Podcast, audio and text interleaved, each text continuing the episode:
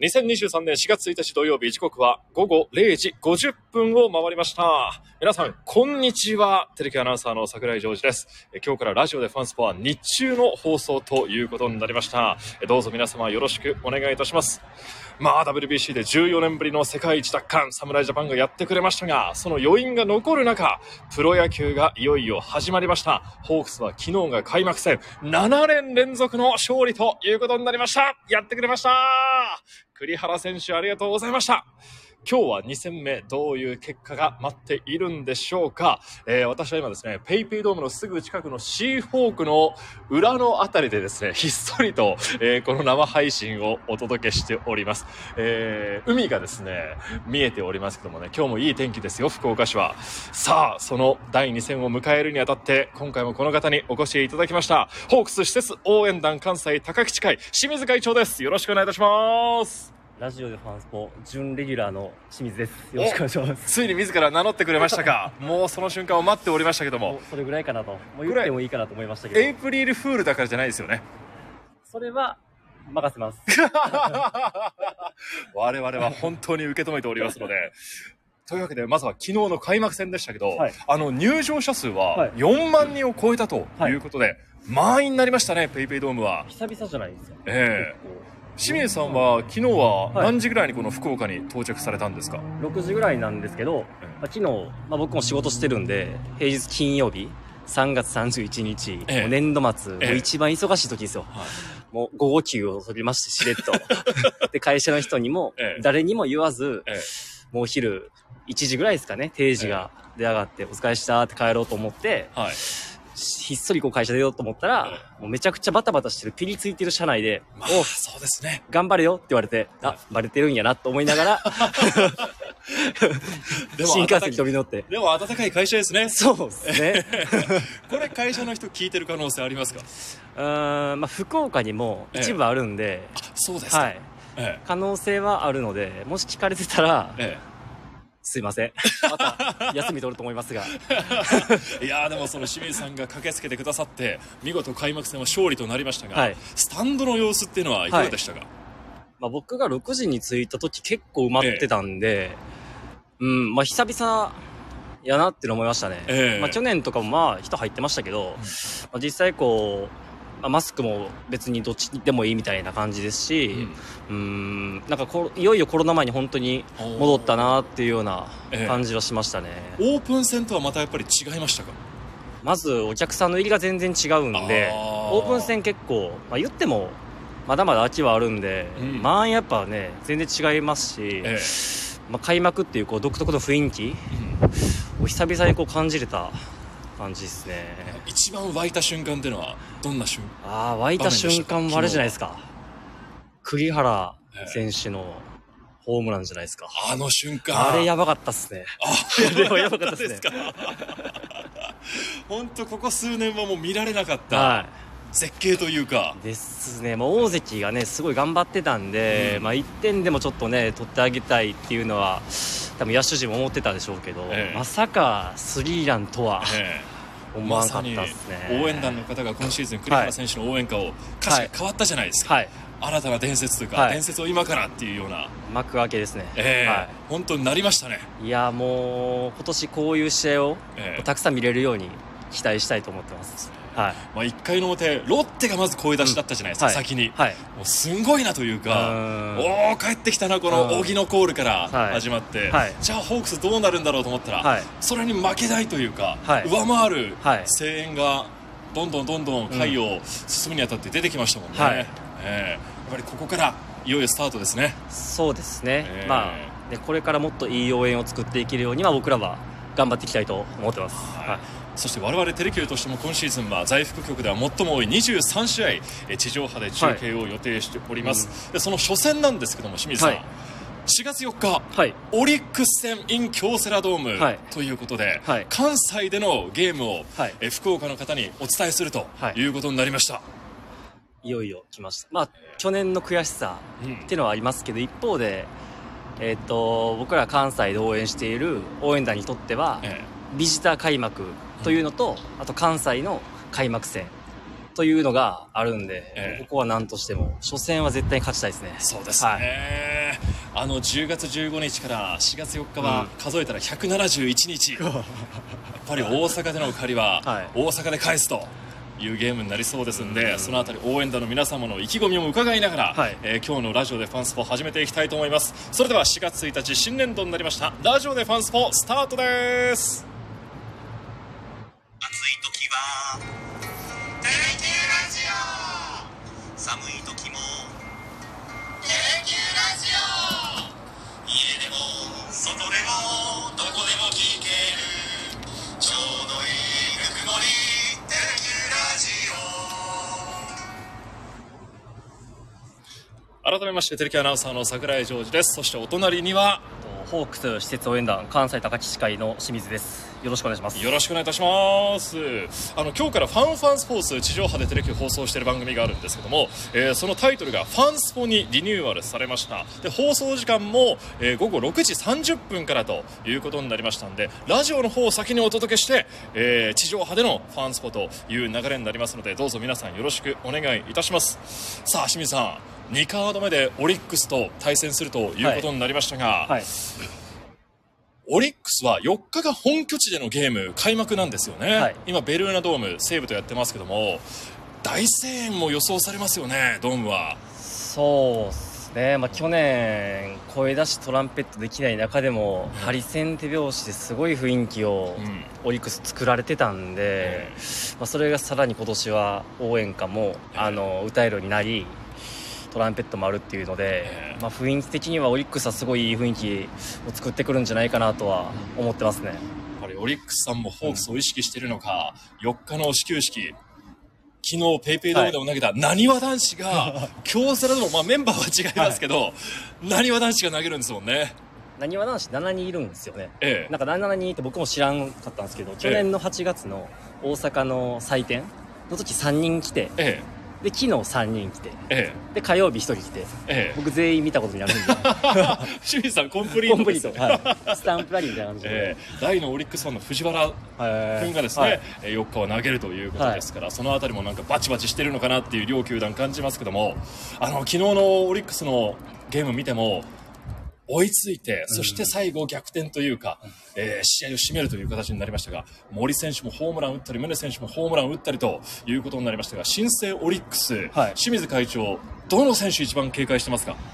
うーん、まあ、いろいろいるんですけど、やっぱり山本由伸投手わが一番ですかね。え2年連続投手4冠。は現役では今最強とも言われてますよね。ええで、そして、いろいろ警戒点もあるオリックスですけども、はいあの、関西のチャンステーマも、はいい、よいよい。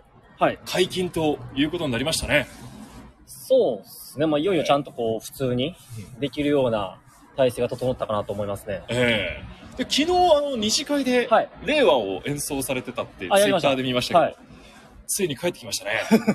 高野道令和っていう、まあ、大阪を代表するチャンステーマがありますけども、全然やるつもりなかったんですけど、ええなんか試合終わって、え二次会で、ええ僕なんか関西なんで、九州の応援団が仕切る中で、はいなんかやっていいよって言われたんですよ。えあそうだったんですね。なんかやっていいよって突然言われたんで、ええじゃあ、令和やろうかな、みたいな。おーで、結構二次会で知ってる人と知らない人でこう聞いたんですね。知らない人結構多かったんで、あそうなんですよ。なので、まあ、知らない人は、うん。まあね、新しいチャンスのこう知れたっていうので、うん。まあこれからどんどんこう大阪とかにも来てもらって、ええ。他もいっぱいチャンスもやってますし、ええ。大阪独自の応援とか、うん。まあ関東も独自の応援やってるんで、えまあいろいろこう興味持って、福岡から出て、いろんな球場に行ってもらいたいなとも思いますね。そうなんですよ。ホークスの応援の魅力って、土地土地でこう、はい。チャンステーマが変わっていくじゃないですか。はい関東、関西、全く違いますけども、はい。どうしてこんなに改めてレパートリーがいろいろあるんですか、うーん、まあ土地土地で仕切ってる応援団が違うっていうのはあるんですけど、まあこれ、限定じゃないんですよね。関西限定とは言ってないんで、別に関西は関西で、例えば令和とか、やることはもちろん多いですけど、はい。別に限定じゃないんで、他のと土地でもやることは全然ありますし、逆に関西で関東とか、あの、九州でやってるチャンスでもやることもあるので、えその辺は、なんて言ったらいいんですかね。うん。まあ、これ多分チームによって特色がいろいろあると思うんで、ええまあ、ホークスは、この土地土地で、チャンステーマもそうですし、応援スタイルも、あの、違うっていうのは、一つ、うんあのー特徴かなと思いますね。ええ中でも関西のチャンステーマ、あのー南海ホークスが、はい。ホークス発祥の地の関西ですけども、はい。やっぱりどんな思いでこうチャンステーマとかって清水さんたちは作られてるんですか？うーん、まあ、一つは、あのーチャンステーマ自体、得点取るための、もういわば武器のようなものに捉え,、捉えてるんで、まあ、これが魅力ですみたいなあんまり僕ら感じることはないんですけど、まあ、関西のチャンステーマでいくと、まあ、ホークスの応援ではあまりこうないアカペラのパートっていうのをえ関西のチャンステーマでは取り入れてることが多い。ええで、そのアカペラカパートを取り入れることによって、この声で、あの、選手をしっかり鼓舞していこうっていう気持ちを込めてます。えああ、そうなんですね、や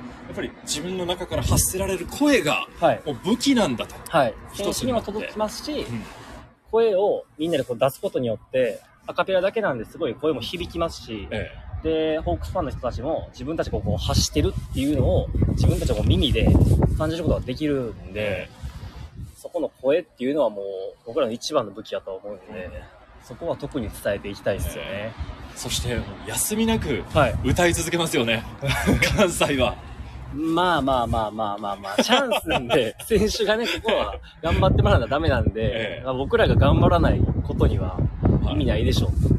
まさにそうですよね。だからもうね、チャンステーマも使い時、うん。使うタイミングっていうのはすごい正直難しくて。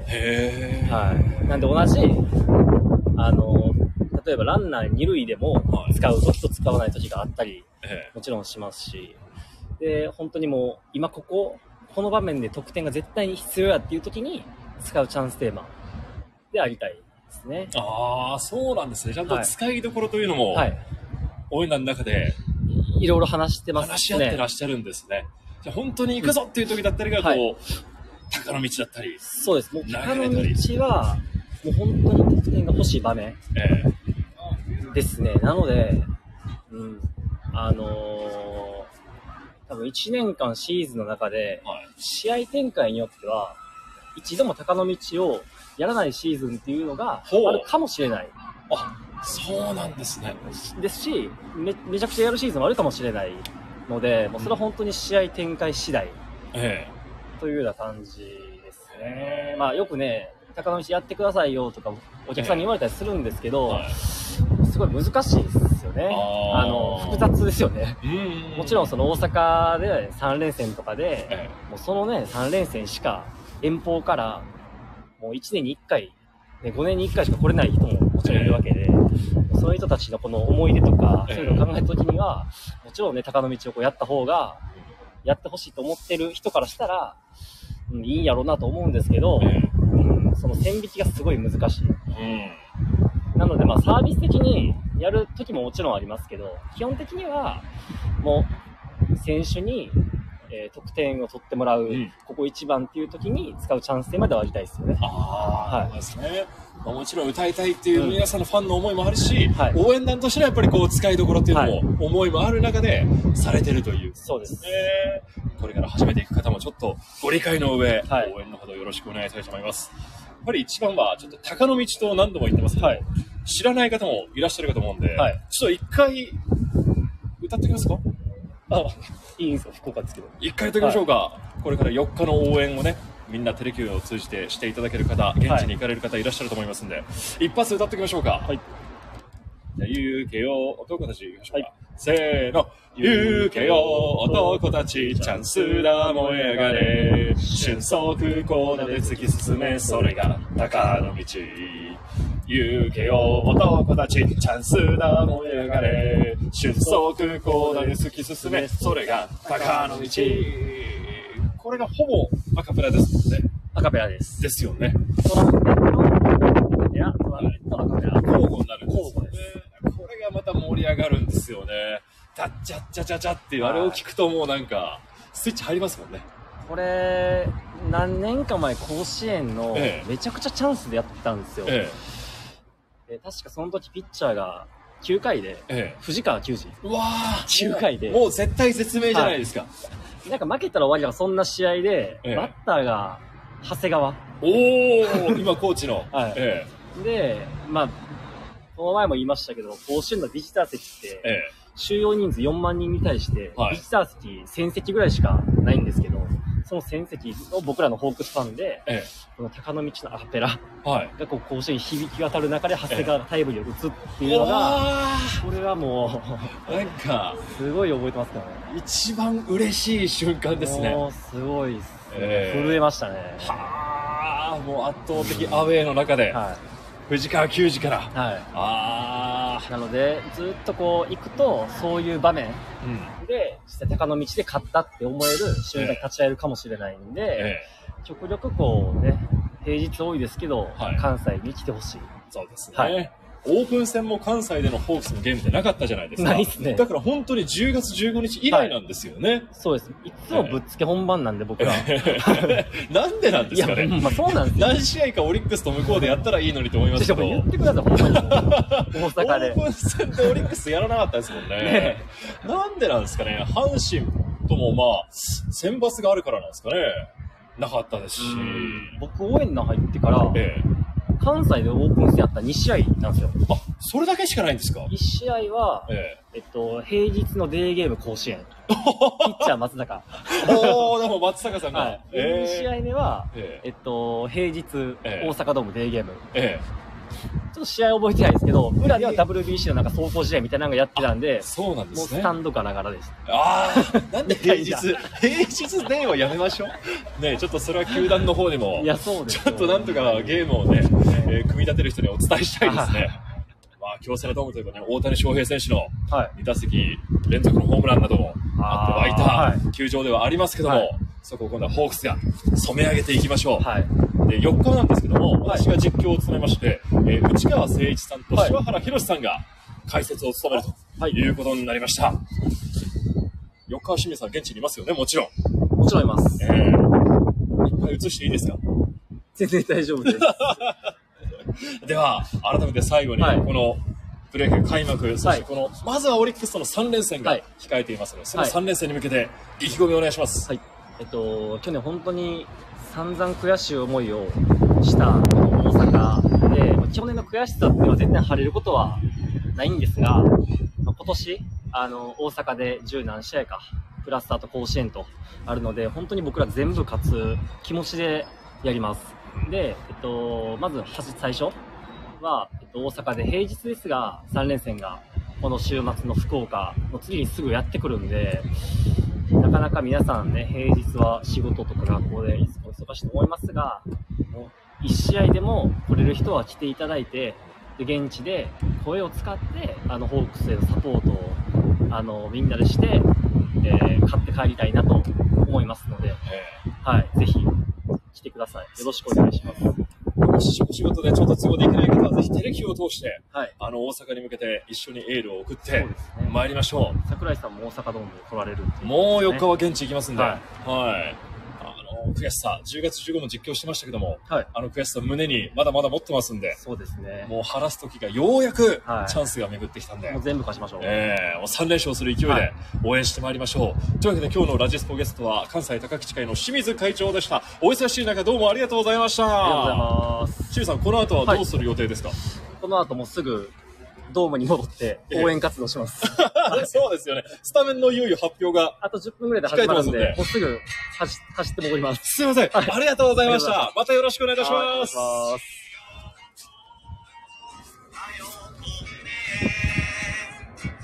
シャレとシャレテレビラ